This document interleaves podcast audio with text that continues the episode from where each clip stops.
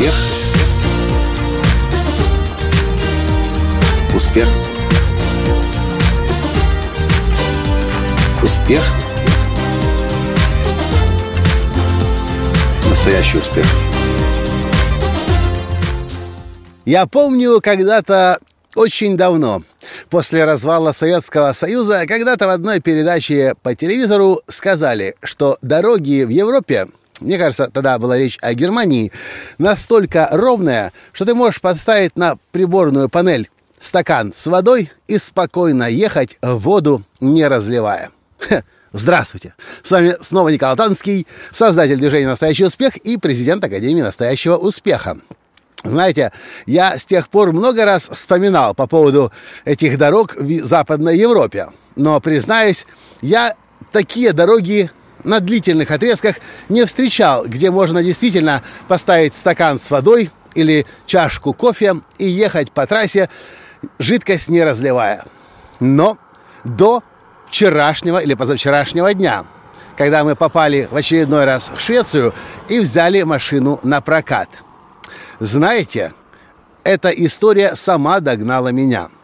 Мы заехали на какой-то Макдрайв и купили воду и чай – Воду здесь почему-то в Макдональдсе дают в пластиковых, э, в бумажных стаканчиках с крышечками. И отъехали мы от заправки. Проходит несколько минут. Я спрашиваю Таня, а где вода? Смотрю на тут же увеличивающиеся глаза Тани, понимающие, что вода стоит не там, где ей положено стоять, между сиденьями, э, водителя и пассажира, а вода стоит на, прибо, на, на, на торпеде, и мы уже едем. И скорость была то ли, может быть, 60-80, а может быть и больше километров в час, а вода даже и не пробовала разливаться. А почему я сейчас об этом вам рассказываю? Потому что только что мы летали на дроне над Швецией по сельской местности в прямом эфире. И кто-то из зрителей Попросил, можно ли подлететь к дороге поближе. Я говорю, не вопрос, пожалуйста. А зачем? Хочу очень сильно ямы разглядеть. Я посмеялся и подлетел к дороге поближе. Естественно, никаких ям на шведских дорогах нет.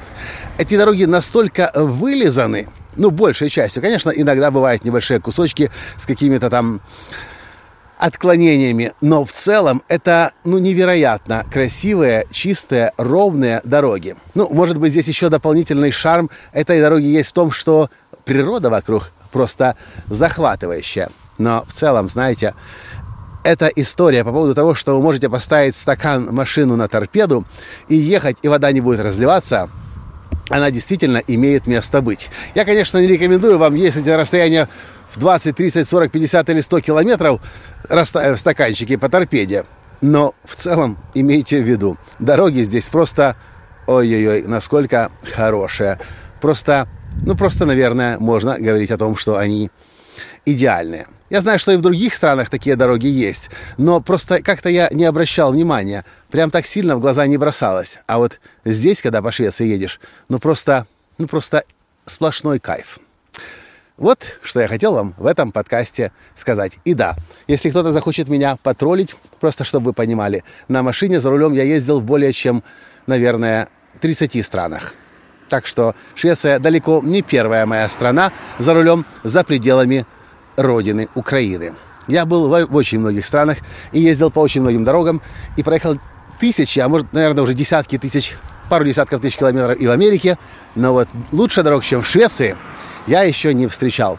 Сейчас мы держим путь на Осло, Норвегию. Через час мы уже будем на норвежской земле и посмотрим. Там я могу подозревать, я точнее подозреваю, могут дороги быть еще лучше.